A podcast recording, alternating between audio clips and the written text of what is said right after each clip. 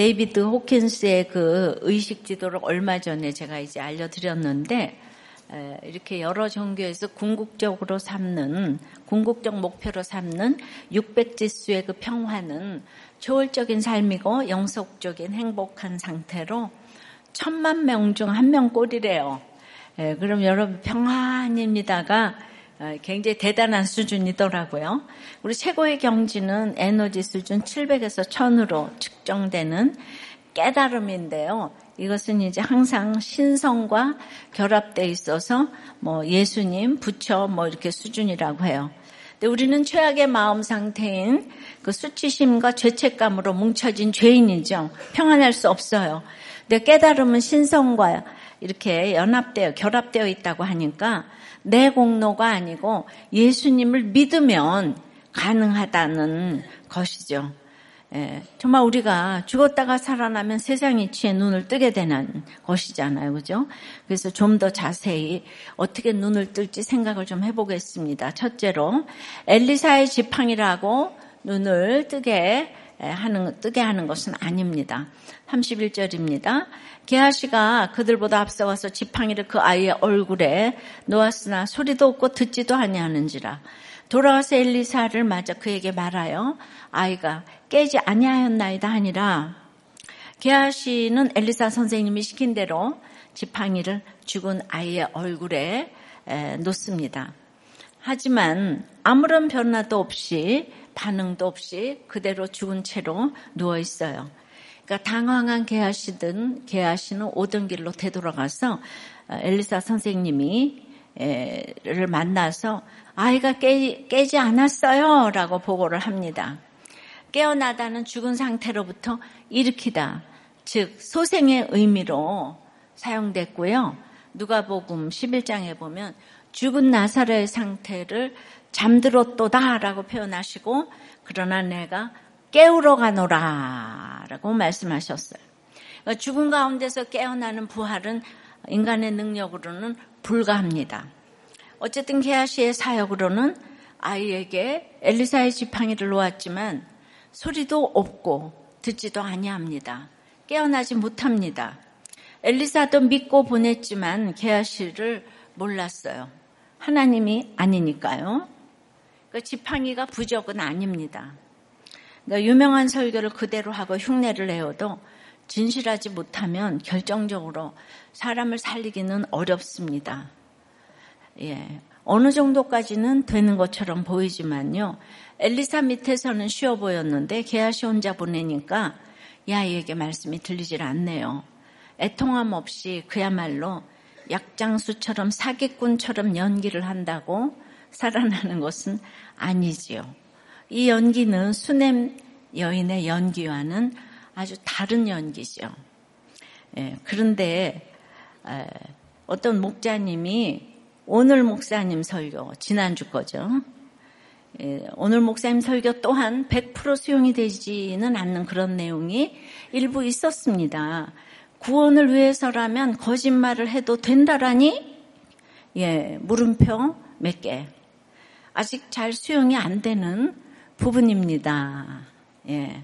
그랬더니 그 목장의 부목자님께서 저는 목자님과 함께한 세월이 오, 육 년 가까이 되는데 너무나 목자 역할에 완벽해서 빈틈이 없기 때문에 숨이 막힐 정도입니다.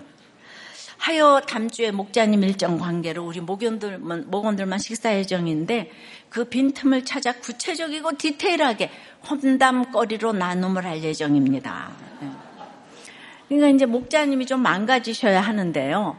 너무 빈틈이 없으니까 목장 식구들이 목자님의 그 빈틈을 지금 찾겠다고 하시잖아요. 음, 그러니까 그 지금 이제 똑같은 연기지만 수넴 여인의 연기가 있고 또 이제 엘리사의 연기 아니 게하시의 연기가 있는 거예요. 게하시는 엘리사 옆에 있었다는 이유로 자기를 과대평가했어요. 게하시도 하나님을 경험해하고 만남이 있어야 하는데요. 어, 예수님이 변화산에 올라간 그때 제자들은 산 아래에서 귀신 들린 아이를 고치지 못했어요. 그렇다고 지금 담임 목사만 찾으라는 얘기가 아니에요. 또 수넴 여인의 믿음이 더 좋아 보인다고 평신도만 찾으라는 얘기도 아닙니다. 이 소리가 아닙니다. 이 소리도 아닙니다. 용각사는 소리가 나지 않습니다. 그러니까 여러분은 항상 겸손하셔야 합니다. 곳곳에서 소리가 나지 않아야 돼요. 겸손해야 분별이 됩니다. 에, 그러니까 에, 똑같은 연기인데 구원을 위한 연기가 있고 이익을 위한 연기가 있잖아요, 그죠? 이거를 예, 예 구속사가 안 깨달아지면 다 똑같이 예, 아유 솔직하래매요 이렇게 되는 거죠. 예, 진실하래매요 이렇게 되는 거죠. 자, 삼십이 절에 엘리사가 집에 들어가 보니 아이가 죽었는데 자기의 침상에 눕혔는지라. 성경에는 아우 그냥 단어 하나가 쓸데없이 쓰인 게 없어요. 가보니까 수넴 여인은 게스트하우스를 성전으로 여기고 자기 침상에 아이를 눕혀놓고 온 거예요. 예. 그러니까 자신을 하나님의 사람으로 여긴 것이 맞아요. 예. 여인의 말은 항상 앞뒤가 같아요. 이 아이는 죽기 위해 태어난 아이 같았어요. 다른 사람이라면 이 사건 자체가 해석이 되기가 어려운 사건 아니겠습니까? 애초부터 여인은 아이를 바라지도 기대하지도 않았어요. 누가 아이 달라고 했습니까? 예. 주신 분은 하나님이신데 근데 왜 줬다가 뺐는가 이 말이에요. 예. 그러나 여인은 이미 아이가 죽은 이 문제가 자신을 깨우치시기 위해서 예, 주신 문제라는 걸 알았잖아요. 내가 아들의 가짜 평안에 속아서 진짜 평안인 하나님을 멀리했어요. 내가 이제 하나님의 사람을 떠나지 않겠어요. 외쳤잖아요. 그런데 이제 이때도 엘리사는 아이가 죽은 것을 몰랐어요. 예, 아들을 안으리라 예, 예언은 알려주셨지만 그 아들이 죽을 것이라 이건 알려주시지 않았어요. 그러므로 그동안 여인이 엘리사를 통해 하나님을 섬겼다면 아이가 죽은 뒤부터는 이 여인이 직접 하나님을 통해 하나님의 사람을 섬기게 된 시점이 되게 하셨다고 봅니다. 모든 적용 하나하나가 엘리사도 놀란 적용이기에 수넴 여인이 우뚝 예. 선 것이라고 생각이 돼요. 아이가 죽은 일이 얼마나 조롱거리가 되겠습니까? 예. 또 저 또한 생각해보면 주님을 열심히 섬긴다고 섬겼는데 남편이 하루아침에 갑자기 졸지에 갔어요. 얼마나 조롱받을 일이었겠습니까? 사실 그 조롱소리를 다 듣게 하셨다면, 예. 그, 그런 저주가 어디 있었겠어요? 항상 구속사가 해석이 안 되고 안 들리는 사람은 비난을 해요. 제가 아무리 평안입니다를 외쳐도 그런 소리를 다 들었다면 저주가 따로 없었겠는데 알맞게 들리게 하셔서 제가 그만큼만 이렇게 들린 만큼만 이렇게 살아있게 하셨어요. 예, 여인은 믿음이 좋은 여인이었어요. 음. 이 여인은 믿음의 수준이 높기 때문에 예, 다시 한번 죽음에 이르는 고통을 통과하게 하시고 생명을 걸 만큼 이 여인에게는 간절함을 원하셨어요. 한 번씩 죽음을 경험하게 되면 성경이 잘 깨달아지는 역사가 있죠. 그 진리가 보이니까 암초가 아무리 깊어도 암초보다 더 깊은 깨달음으로 암초를 이제 넘어가게 하시는 거죠. 그 깊은 진리가 그 깊은 진리로 다가오게 하시는 거죠. 성경이 깊은 진리로 다가오니까 이런 거를 깨달음이라고 하는 거예요. 근데 우리는 깨달을 수가 없어요. 주님의 공로로 깨닫는데 사건이 오고 갈 때 이렇게 이제 깨달을 수가 있게 되는 거예요. 그런데 고난을 비교하는 사람은 목사님 고난도 고난인가, 밥을 굶었는가, 헐벗었는가, 길거리로 내쫓김을 당했는가 이런 분들이 시기마다 있어요. 사람에게는 절대치의 고난이 있지요. 그러니까 나로서는 죽음에 이르는 십자가의 고통이었기에 주님을 만났고 고난을 통해 사명을 찾았습니다. 이제 근데 고난이 풀려지기만을 바라는 분들은 이 고난도 비교를 해요. 그럼 이제 지난번에도 어떤 게 더 큰 고난인가 했을 때 다 이제 그 어, 과부의 가난이 더 큰 고난이다. 이런 분들이 많더라고요. 그러면 수넴 여인의 고난이 어째 또 고난인가 한번 설명을 해볼게요.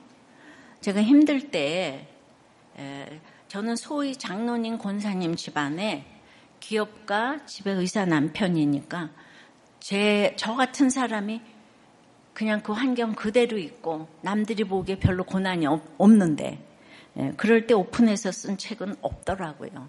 읽을 책이. 그때 안희숙 씨처럼 감옥에 가고 가난하고 매맞고 엄청난 드라마틱한 간증 스토리를 가지고 있는 분들의 간증이 대세였어요. 그래서 저 같은 사람은 간증도 사역도 도저히 이게 불가할 것이라고 생각했지요. 근데 큐티하다가 남편이 간호 예, 간증책을 내자고 곳곳에서 그랬어요. 근데 제가 삼십 대인데 앞으로 제가 어떻게 살지 모르는데 어떻게 책을 내겠어요. 어, 저 자신에 대해서도 자신이 없었고 음, 그래서 이제 오십이 돼서 이렇게 또 신학을 하고 교회를 개척할 때까지는 예, 책을 못 냈었죠. 늘 숨죽이고 나 같은 사람이 큐티 모임을 하는데 그 다 오시는 것이 이상해서 일절 테이프도 안 만들고 녹음도 못하게 했어요. 예, 제가 힘들었다는 생각 안 드세요? 예, 저는 그냥 알려지면 알려질수록 저는 이제 사는 게 힘든 거예요. 그 조금 하다 보면 아무도 안 올 거라고 생각을 했습니다. 근데 여기서 개척하고도 수요 모임은 또 영상도 안 올리고 또 녹음도 못하게 했어요. 늘 자신이 없었어요. 지나온 세월을 생각하면 여기까지 어떻게 왔나 싶지만 음, 분명 목회 성공이 목표는 아니에요. 근데 이게 큐티를 했으면 좋겠는데 한쪽에서는 그런 마음도 있고 한쪽에서는 늘 두렵고 떨리고 자신이 없는 거 이것도 맞고 저것도 맞아요. 이렇게 두렵고 떨리는데 교회를 이익의 재료로 내 자랑의 지팡이로 삼고 올 수는 더더욱 없지 않았겠어요. 그런데 이제 이십 년 지나서 목회를 해보니까 영원 구원보다 목회 성공인 목표인 사역자가 정말 많더라고요. 말로는 아니라고 하는데요. 예, 우리도 꽤 목자들도 다 사명자들이잖아요. 예, 그런데 아까도 질문했지만 예, 목자들 초모임에서 선지생도 아내의 가난과 수넴 여인의 아들 없음이 예, 누가 더 큰 고난인가 질문을 하니까 다들 과부의 가난이 더 큰 것 같다. 그러니까 안 지나서나 돈이 하나님처럼 보이는 거예요. 예, 그럴 때 돈이 생기면 사명은 간 것 없고 세상으로 떠내려가는 경우가 많잖아요. 돈이 있다면 어, 이 세상에서 쾌락과 정욕의 길에 빠지기가 정말 에, 쉽죠. 그러니까 그 좋은 돈보다 귀한 하나님이 상급이 되는 인생을 보여야 하는 책임은 부자가 훨씬 힘든 거예요. 그래서 어, 오죽하면 부자가 천국 가는 게 낙타가 바늘귀로 들어가는 것보다 더 어렵겠, 어렵다고 했겠습니까? 예. 그러니까 수넴 여인은 예, 어쨌든 갇혀진 환경에서 아들을 잃었어요. 이 죽음에 이르는 아들 고통을 통해서 하나님이 독생자 예수 그리스도를 잃으신 아픔을 채우라게 된 것이죠. 그리고 하나님보다 더 큰 평안이 없다는 것을 알게 된 거예요. 예, 그 세상이 감당 못하는 믿음이라는 것을 엘리사가 알아봤어요. 엘리사는 어떻게 알아봤을까요? 자기도 잘 살아봤기 때문에 딱 알아봤어요. 예, 여러분 가운데도 저를 딱 알아보는 사람도 있고 이십 년을 다녀도 아직도 아니라고 생각하는 사람이 있어요. 예, 제가 잘났다고 얘기를 하는 게 아니고 저를 여기에 세우셨으면 저를 믿으시면 저는 그런 분들을 위해서 안타까워하고 기도할 수밖에 없지 않아요?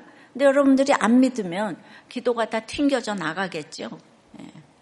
근데 수넴 여인이 엘리사를 절대적으로 믿는다는 걸 알고 이제 그의 죽은 아이를 잠에서 깨우기로 이제 결단을 하는 거예요. 적용 질문이에요. 여러분이 자랑하는 엘리사의 지팡이는 무엇입니까? 모태신앙이에요? 유명한 교회예요? 직분입니까? 예. 여러분의 신앙 패턴은 한결 같습니까? 늘 오르락 내리락 합니까?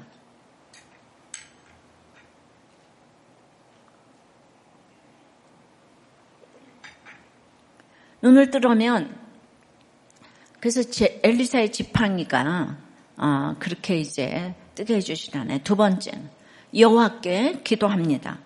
삼십삼 절에요. 들어가서는 문을 닫으니 두 사람뿐이라. 엘리사가 여호와께 기도하고, 엘리사는 방문을 닫아요. 이제부터 일어나는 모든 헌신이 보여지기를 원하지 않아요. 수넴 여인도 아기를 침상에 넣고 문을 닫았어요. 방 바깥에는 어떤 것도 의지하지 않겠다는 뜻이에요. 대신 엘리사가 제일 먼저 한 일은 여호와께 기도합니다. 전능의 엘로힘 하나님이 아니고 언약의 여호와 하나님, 말씀의 하나님, 약속의 하나님께 기도합니다. 우리가 기도에 대해서 가장 먼저 생각해야 할 점은 기도는 독백이 아닌 대화라는 것입니다. 예, 항상 어른 말을 먼저 듣고 내가 답을 올려야 되잖아요. 동행을 한다면. 기도의 대상이신 그분의 말씀을 들어야, 예, 언약인 약속을 알고 그 뜻을 알고 그 다음 적용해서 순종하는 것이 순서이지. 그런데 처음부터 하나님의 뜻을 알기가 어려워요. 그래서 사건을 주시고 사람을 키워가시고 메시지도 키워가시는 것이에요. 그래서 하나님의 말씀을 들어야 상담도 기도도 교제도 다 이제 하는 거죠. 엘리야나 엘리사나 평소에 늘 하나님과 대화하며 기도했겠죠. 하나님의 사람은 곧 기도하는 사람 아니겠습니까? 그런데 열왕기상이나 하에서 이렇게 문자적으로 엘리야가 기도했다는 표현이 없어요. 하나님께 부르짖기도 하고 대화하는 장면도 있지만 기도라는 단어가 쓰이진 않았어요. 예, 이렇게 엘리사가 기도했다는 말은 두 번 나오는데 그 첫 번째가 바로 이 삼십삼 절이에요. 예, 여기서 이제 기도하다는 뜻의 히브리어 팔랄은 공동체 영적 지도자가 개인의 간구를 넘어 공동체와 그 지체들을 위해서 기도하는 것을 가리킵니다. 그래서 아브라함, 모세, 뭐 이제 사무엘, 다윗, 솔로몬, 뭐 히스기야, 에스라, 느헤미야, 욥, 다니엘, 요나 등 이 단어를 써서 기도를 했어요. 근데 또 팔랄은 성경에서 팔십사 회 사용이 되었는데 하나님께 간곡히 호소하다라는 이런 뜻도 있고 또 자신을 판단하다, 그러니까 통회하다, 예, 이렇게 보는 견해도 있어요. 근데 호소의 의미가 강하든 통회의 의미가 강하든, 여러분 간곡한 기도에는 늘 통회가 따라오잖아요, 그죠? 간곡할수록 내재가 보이는 거예요. 그만큼 수넴 여인의 간절함이 전달이 되어지고, 그 선물로 준 아이가 죽었으니까 엘리사 또한 문을 닫고 하나님과 깊은 교제를 하기 원했던 것이죠. 엘리사는 왜 통해 자복을 했을까요?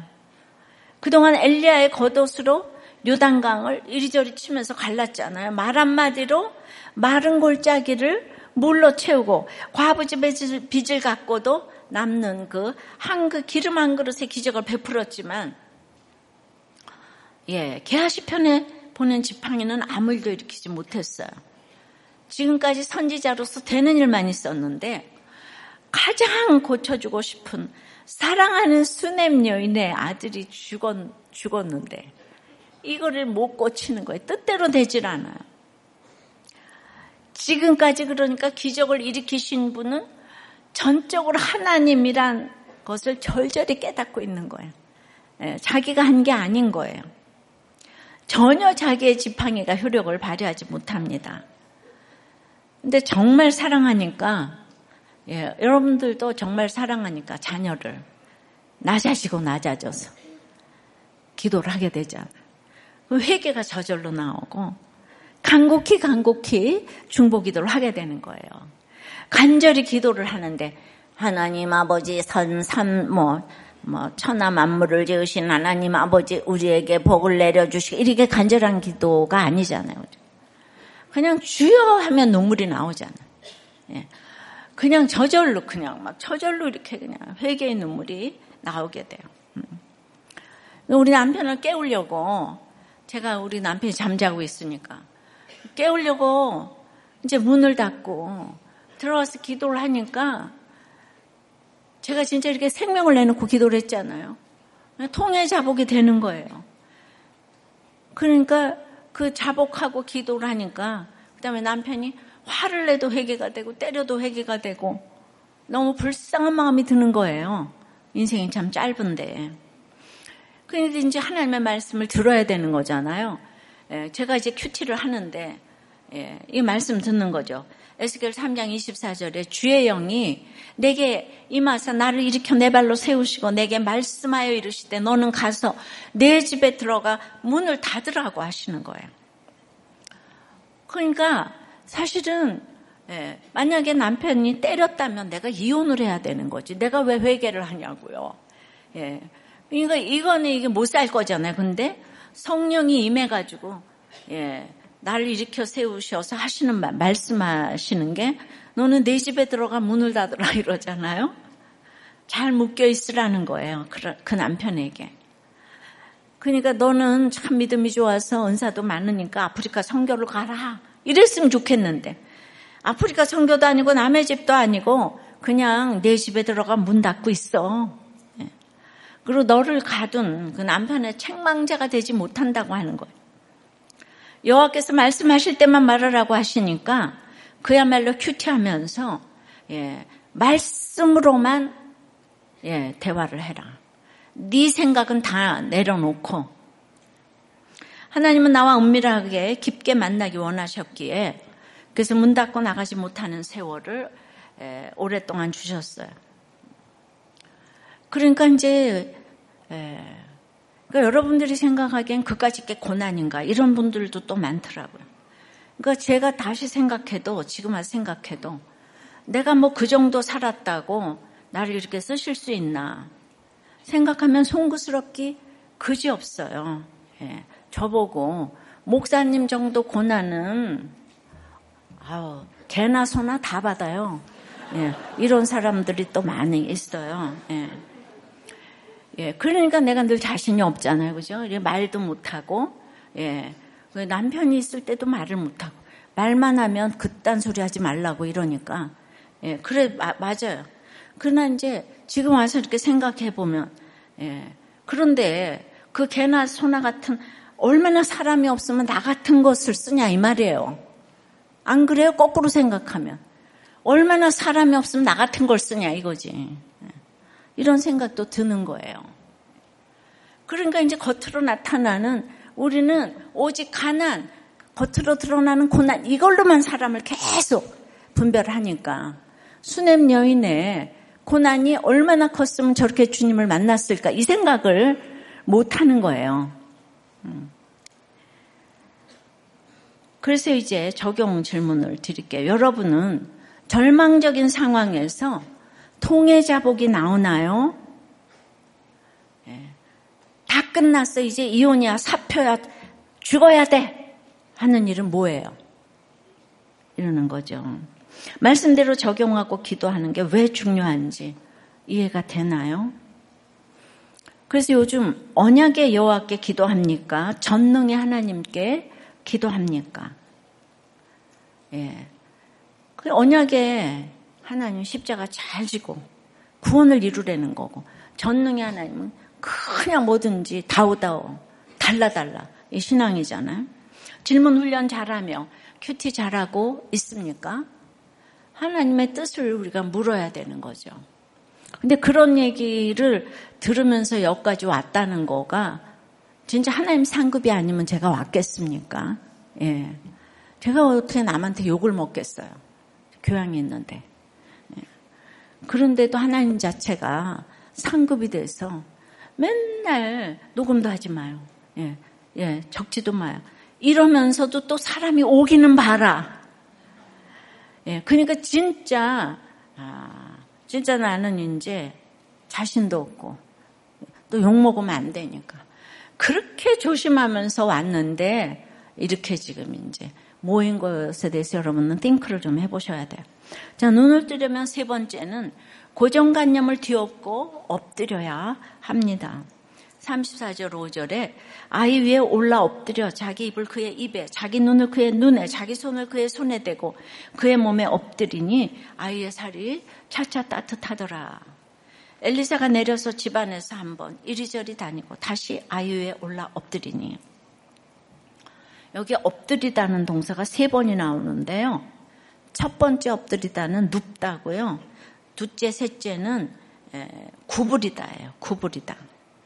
눕다는 부정한 시체를 살리기 위해서 끌어안는 행동을 말하고요. 구부리다는 예, 그 거기 그 행동이 가진 영적인 의미를 이제 알려주는 건데요. 여기 특별히 구부리다는 예, 이거하르라는 단어인데 성경에서 총 세 번이 나오는데 이곳에서 두 번 나오고 한 번은 열왕기상 십팔 장 사십이 절에서 나오는데요. 엘리야가 갈멜산 꼭대기로 올라가서 땅에 꿇어 엎드려 그의 얼굴을 무릎 사이에 놓고 해서 꿇어 엎드려. 그러니까 바로 이 아, 이거하르, 이거하르인데요. 몇 년간 이어진 가뭄이 극에 달했을 때 엘리야가 바알 선지자들을 제압하여서 다 죽이고 예. 그리고는 아합에게 큰 비가 내릴 것이다라고 말했잖아요. 그러니까 비 오지 않게 삼, 삼 년간 비 오지 않게 기도하고 그 다음에는 바알 선지자 다 죽이고 이제 아합을 위하여 비가 올 거다. 아합을 위하여 기도를 하는 거예요. 근데 바알 선지자 팔백오십 명을 죽이고도 결국 아합을 변화시키지 못했어요. 그러니까 자신의 그 생각과 판단과 그 감정을 생각하면 기가 막힌 건 그걸 다 꺾고 하나님 손에 맡기고 비가 오게 해달라고 기도하는 것이 바로 내 생각은 없고 꿇어 엎드리는 거죠. 예. 자기 생각을 언제나 적고 꿇어 엎드려야 되는 거예요. 엘리사가 아이의 시신 위에 엎드리는 것도 이처럼 구원을 위해서 자신의 고정관념과 판단과 감정을 꺾고 구체적으로 수고하는 것이에요. 하나님의 사람은 거룩한 사람이에요. 세상에 부정하면서 완전히 구별된 사람이에요. 그런데 이제 어제 큐티인 본문에서 보신 것처럼 죽음으로 부정하게 된 자를 다 진영 밖으로 내보내라고 하셨잖아요. 예, 민수기 오 장 이 절이죠. 예, 또 민수기 십구 장 십일 절에 더 분명하게 말씀하셨어요. 사람의 시체를 만진 자는 이래 동안 부정하리니, 예. 그래서 자신을 부정함에 오염되지 않게 유지하기 위해서 시체를 만지면 안 되는 거예요.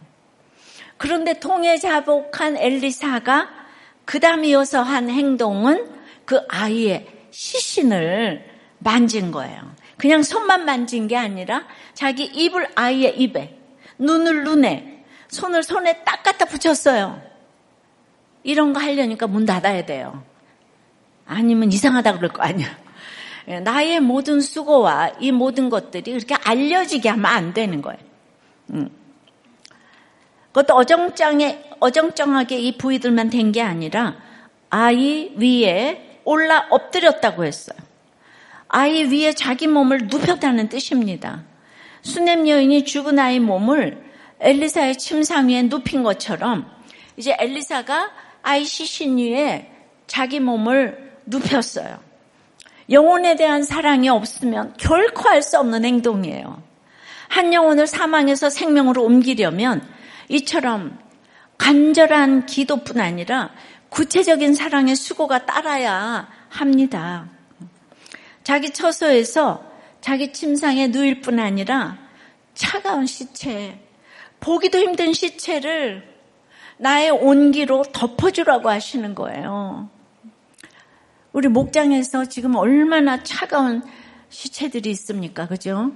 아이고, 생각하기도 무섭네. 응. 예수님을 만나지 못하면, 예, 예, 죽은, 예, 자나 마찬가지인 거예요. 그런데 무려 세 번이나 시체에 몸을 펴서 엎드렸다고 하잖아요. 따뜻해지질 않으니까. 그럼 엘리사에게 거리낌이 전혀 없었을까요? 이래도 되나? 라는 의문이 하나도 없었을까요? 아, 이렇게 시체를 안았으면 칠 일이 아니라 십사 일을 부정한 채로 지나야 되는 건 아닐까 하며 귀찮게 여기는 마음이 하나도 없었겠어요? 우리와 성정이 똑같은데 왜 없었겠습니까? 그런 생각 다 했겠죠. 여러분도 목장에서 내가 뭘 이렇게까지 해야 되나, 귀찮은 마음이 왜 없겠습니까? 당연히 있어요. 예. 그럼에도 불구하고, 그러니까 회개가 되는 거죠. 날마다 말씀을 보면, 하나님 귀찮았어요. 하나님 제가 또 귀찮았어요. 그럼에도 불구하고 엘리사는 아이의 차가운 몸을 끌어안았어요. 거리낌과 의문과 귀찮음 모두 감수하고 그냥 끌어안았어요. 예. 적용해야 되니까. 내가 사랑이 샘솟지 않아도 우리는 이제 적용을 해야 되는 거예요. 예. 말씀으로 하라 그러니까 그날. 예. 에스겔처럼 너 문 닫고 들어가서 벙어리가 되라 하니까 내 마음은 원치 않지만은 하나님의 명령이니까.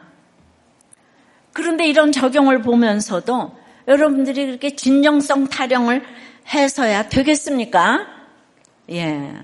내가 인정하는 진정성보다, 진정성보다 훨씬 더 크고 귀한 게 하나님의 말씀에 대한 믿음이고 순종이에요. 적용은 순종이고, 순종은 하나님이 진정성이 있다고 인정하시는 것이에요.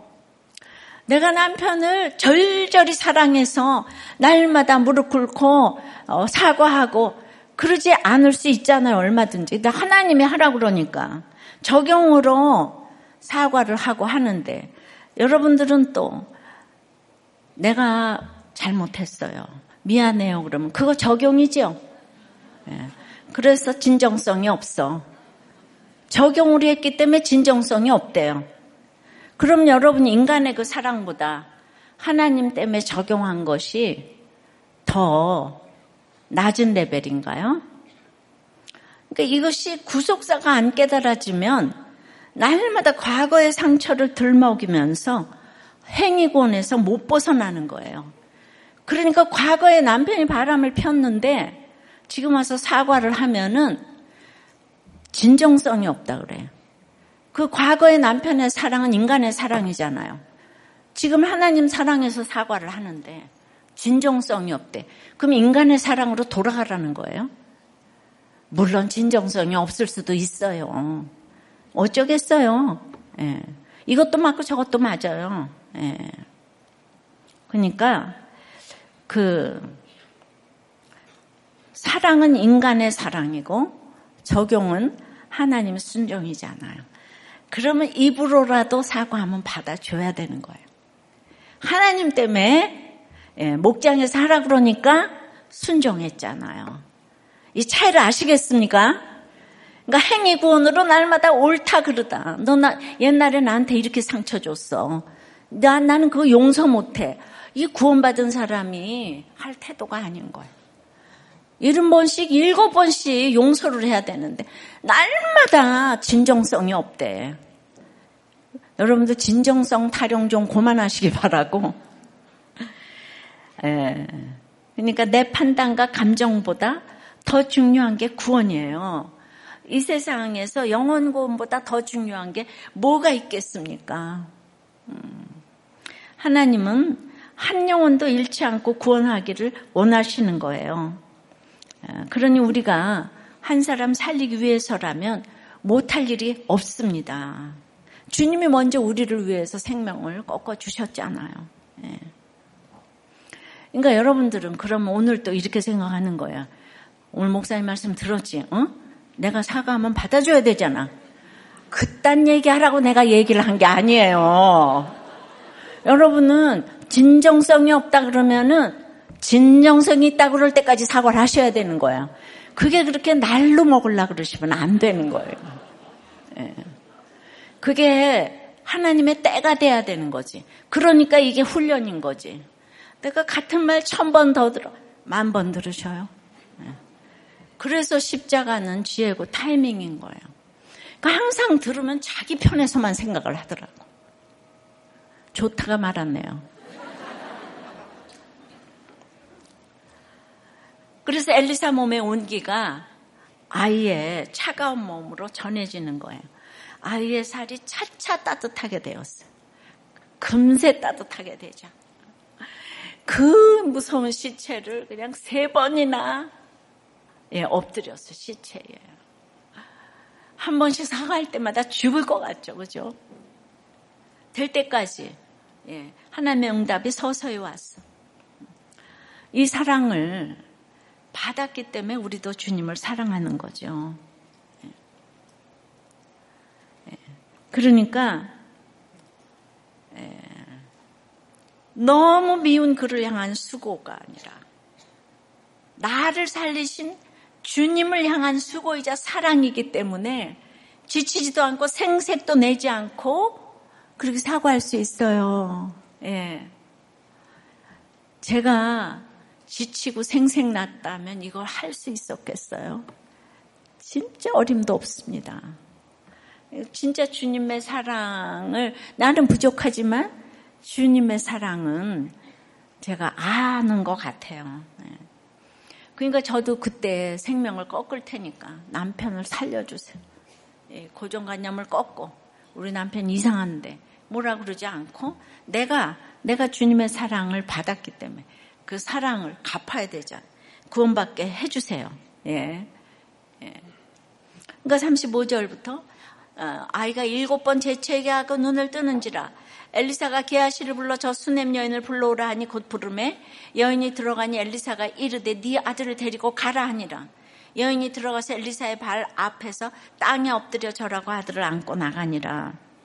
엘리사가 엎드리는 사랑으로 아이 위에 엎드리니 지팡이에게는 아무런 반응도 없던 아이가 일곱 번 재채기를 하더니 눈을 번쩍 뜹니다. 죽었던 아이가 부활을 했어요.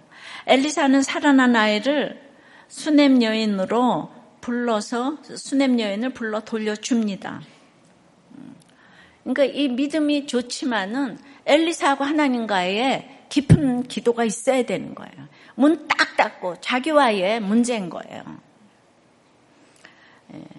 그러니까 여인은 다시 한번 엘리사 발 앞에서 땅에 엎드려 절하고 아들을 안고 방을 나가는 거예요. 잃었던 아들을 다시 찾았어요. 여러분, 사 장 팔 절에서 엘리사가 처음 그 집에 들어갔을 때가 거룩한 날이라면 십칠 절에 아들이 태어난 날은 너무나 기쁜 날이고 오늘 삼십오 절에 아들이 죽었다가 살아난 날은 더 기쁜 날이잖아요. 그러니까 우리 인생 여정이 이렇게 거룩한 거룩한 하나님의 사람을 알아봤다면은 우리가 이제 기쁜 날이 올 것이고 그 다음 죽었다 살아나면 더 기쁜 날이 온 이 모든 여러분들의 이 고난이 더 기쁜 날이 될 것을 신뢰합시다. 예, 그러니까 이제 여인이 도움을 청해도 재채기를 일곱 번 할 때까지 엘리사가 시체 위에 엎드려 있으려니 엘리사도 뭔가 마음으로 사랑하지 않으면 눈을 뜨게 할 수가 없는 거예요. 예, 그러니까 죽기 전에 아들의 생명이 수넴 여인의 전부였겠죠. 말 그대로 내 아들 이상도 이하도 아닌 거예요. 근데 이제 죽었던 아들을 부활의 기적으로 다시 받으니까 내 아들이 아닌 하나님의 아들임을 이제 만천하에 공포하게 된 거예요. 내 아들이 아니고 하나님의 아들이어야 되겠는데 여러분들이 다 아들 중독, 아들 집착에 젖어서 내 아들 때문에 울지 하나님의 아들로 객관적으로 보지를 못하는 거예요. 내 아들을 하나님의 아들로 봐야지 더 기쁜 날이 되는 줄 믿고 그게 사명의 나를 내가 알게 된다는 거죠. 그러니까 수넴 여인은 여전히 엎드려 절하고 아들을 안고 나가요. 엎드려가 그러니까 네 번이나 나오는 거예요. 눈을 뜨는 데는 이렇게 엘리사도 수넴 여인도 계속 엎드리는 거예요. 엘리사가 더 많이 엎드려 세 번 엎드렸어요. 또 수넴 여인 한 번 엎드렸어요. 엘리사도 수넴 여인도 자신들에게는 공로가 하나도 없는 걸 알고 있어요. 그러니까 평안입니다는 이런 엎드림의 사랑과 겸손이 절대 필요합니다. 지금 엎드려 섬기는 수고를 하고 있어서 너무 힘이 드십니까? 이렇게 힘들게 수고하는데 아무 열매도 없는 것 같아서 낙심이 되십니까? 더 이상 할 수 있는 것도 할 수 있는 힘도 없어서 죽고만 싶습니까? 엎드리고 또 엎드리는데 이제 지쳐서 이제는 홀홀 날아나는 떠날 거야. 하지만 엎드리는 사람이 하나님의 이제 그 사람이 되는 거예요. 엎드리는 거는 사랑이에요. 억지로 하는 게 아니에요. 엎드리는 사랑은 반드시 부활로 결실할 줄 믿습니다. 하나님이 살려주십니다. 가정마다 부활하는 역사가 이어질 줄 믿습니다. 주님 편에 선 단 한 사람이 되시기 바라요. 이 주님을 따라 엎드리는 사랑으로 섬기며 부활을 소망하고 인내할 때 우리 주님이 반드시 집집마다 부활의 열매를 주실 줄 믿습니다. 적용 질문이에요. 고정관념을 내려놓고 구원 때문에 입과 눈과 손을 맞추는 수고로 엎드려야 할 사람은 누구입니까? 주님께 받은 사랑으로 섬깁니까? 결과를 위해 섬깁니까? 이 수고가 헛되지 않고 부활로 결실할 줄 믿습니까? 네. 그러니까 눈을 뜨는 이 깨달음이 인간의 노력은 안, 돼, 안 되고 이 인간의 노력과는 비교가 안 되게 얼마나 여러분을 살리고 있는지 예, 그걸 예를 좀 들겠어요. 제가 여호수아 설교 때, 그러니까 한 십구 년, 십팔 년 전이잖아요. 그때 이 예화를 들었었습니다. 예, 날마다 살아나는 큐티에 이게 다 이제 나와 있어요. 미국, 미국의 뉴욕 주립대 의대 학장인 마이클 로이즌 교수가 당신은 몇 살입니까? 라는 그의 저저, 저서에서 달력 나이보다 젊어지는 칠십팔 가지 방법을 제시했어요. 그 실천했을 때 얼마나 젊어지는지도 구체적으로 이야기를 했는데 예를 들어서 매일 비타민을 먹으면은요 일 점 이 년이 젊어진다네요. 예. 또 아침밥을 거르지 않으면 일 점 일 년이 젊어지고 필요한 약을 의사의 처방대로 정확히 복용하면 영 점 구 년 젊어진다. 반면에 처방전과 다르게 복용하면 일 점 육 년 늙, 더 늙어진대요. 많이 웃으면 일 점 팔 년 젊어지고 평생 배우는 자세로 살면 이 점 오 년 사고력을 요구하는 새로운 게임을 배우면 일 점 삼 년 손과 식품을 자주 깨끗이 씻으면 영 점 사 년 하루 다섯 회 과일을 먹으면 일 점 사 년 젊어진대요. 맛있는 야채를 하루에 다섯 번 먹으면 이 년에서 오 년 튀기지 않은 생선을 주 삼 회 먹으면 최고 삼 년이 젊어진대요. 담배를 하루 한갑 피우면 근데 팔 년이 늙는데요. 일정한 시간의 숙면을 취하면 삼 년이 젊어진답니다. 규칙적으로 운동하며 일주일에 삼천이백 칼로리 이상을 소비하면 삼 점 사 년이 젊어진대요. 체력 강화 운동은 일 점 칠 년이 젊어지고 대기 오염에 노출되면 이 점 팔 년이 더 늙는데요. 자, 이제부터 잘 들으세요. 예. 그런데 말이죠. 스트레스를 받은 친구를 방문해서 위로하면 팔 년이 젊어진대요. 반면에 그런 친구를 피하고 댕기면 팔 년이 더 늙는데요. 그러니까 여러분들에게 오는 십자가를 피하면 안 된다는 거죠. 그리고 그 힘든 친구에게 날마다 전화 통화를 하면 또 팔 년이 젊어진다는 거예요. 감사하면서 긍정적인 태도로 살면 육 년이 젊어진답니다. 가장 기가 막힌 거는 어, 해결할 방법이 없는 이 큰 스트레스를 받았을 때 방법이 없으면 삼십 년 더 늙는데요. 아, 큰일을 당하면 다 늙었어. 삼십 년. 이거는 규칙적인 운동을 한다고 해서 해결되지 않아요. 학교나 직장, 대인관계에서 스트레스가 쌓이기 시작하면 어떤 음식도 운동도 배, 백약이 무효라는 거죠. 제가 지금 여러분에게 삼십 년 젊어지는 비결을 알려드렸죠? 오백 원. 고통의 정도를 지수로 따지면 사별의 아픔은 이백 퍼센트고 이혼의 상처는 칠십 퍼센트래요. 그런데 이런 해결할 길 없는 고난 가운데서 영적으로 깨달아서 살아나니까 세상이 감당 못하는 믿음으로 사명을 감당하니까 여러분들이 우리 목장에선 날마다 스트레스 받은 사람들 얘기 듣는 게 일이잖아요.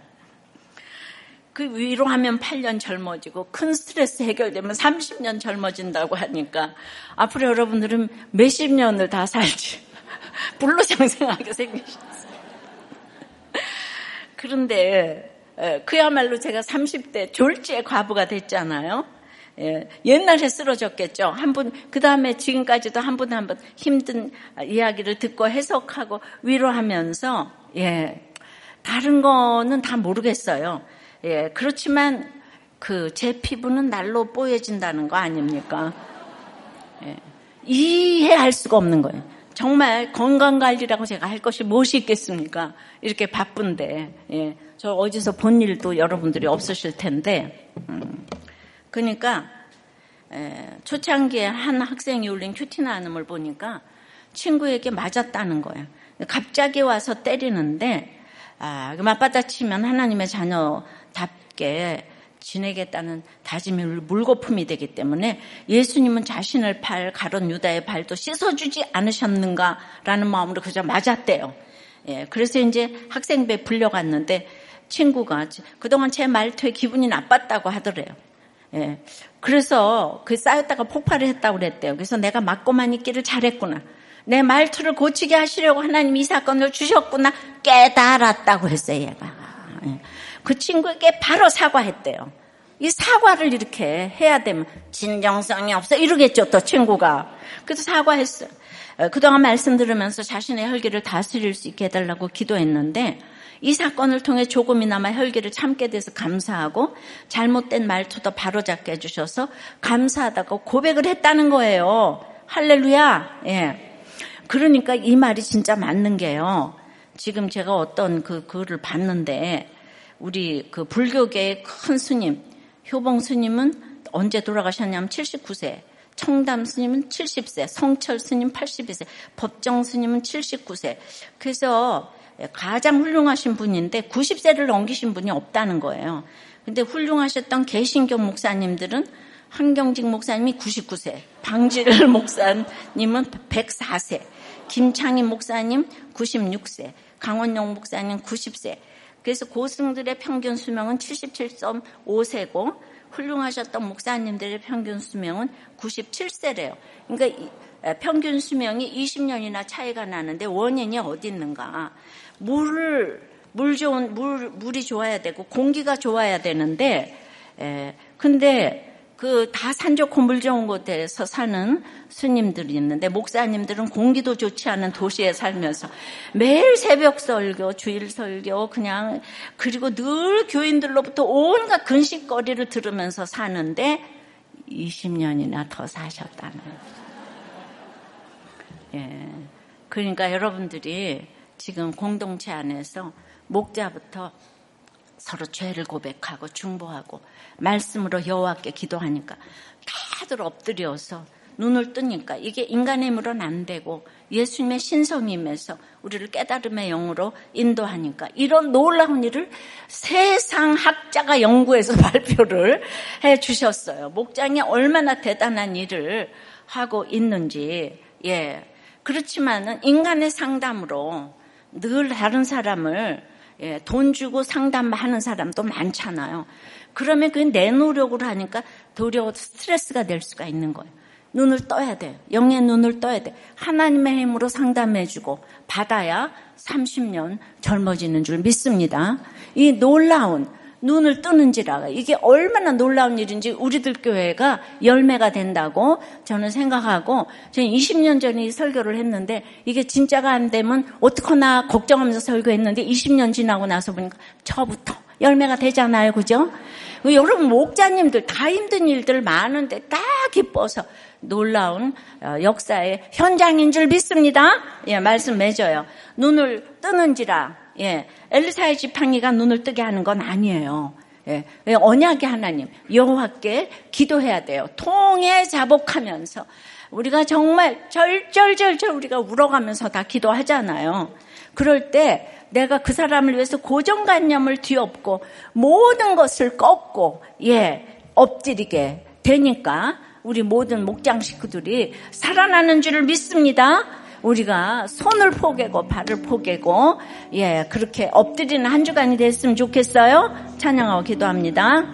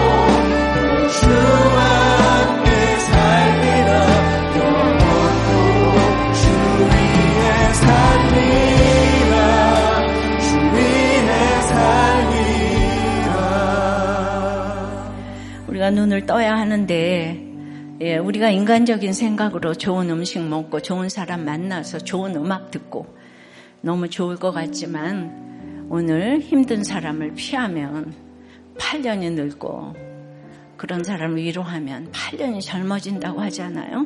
하나님이 하나님의 일을 하는 하나님의 자녀들, 사역 사명자들을 절대로 하나님은 그대로 다 이 땅에서도 갚아주시는 줄 믿습니다. 이 하나님을 믿고 우리가 목장 잘 나가게 해달라고 기도하시고 인도도 잘하게 해주시고 그것이 우리 자손, 자여손을 지키는 최고의 정말 그런 저희 정말 그런 방법을 우리에게 가르쳐 주셨는데 딴 데로 도망가지 않게 해달라고 기도하시고 앞뒤가 같은 믿음이 되게 해달라고 절망적인 상황이라면 통의 자복부터 하게 해달라고 예, 전능의 하나님보다 언약의 하나님께 기도하며 고정관념을 내려놓고 어떤 상황에서도 엎드리게 해달라고 예, 부활의 열매를 보게 해달라고 특별히 참으로 이 목자님들 잘 듣게 해달라고 기도하시고 목자님들의 수고를 갚아달라고 그 다음에 우리가 다 같이 만인 제사장 시대에 모건부터 다 똑같이 예수 그리스도의 사명자로 살게 해달라고 다 같이 주님 부르고 기도합니다.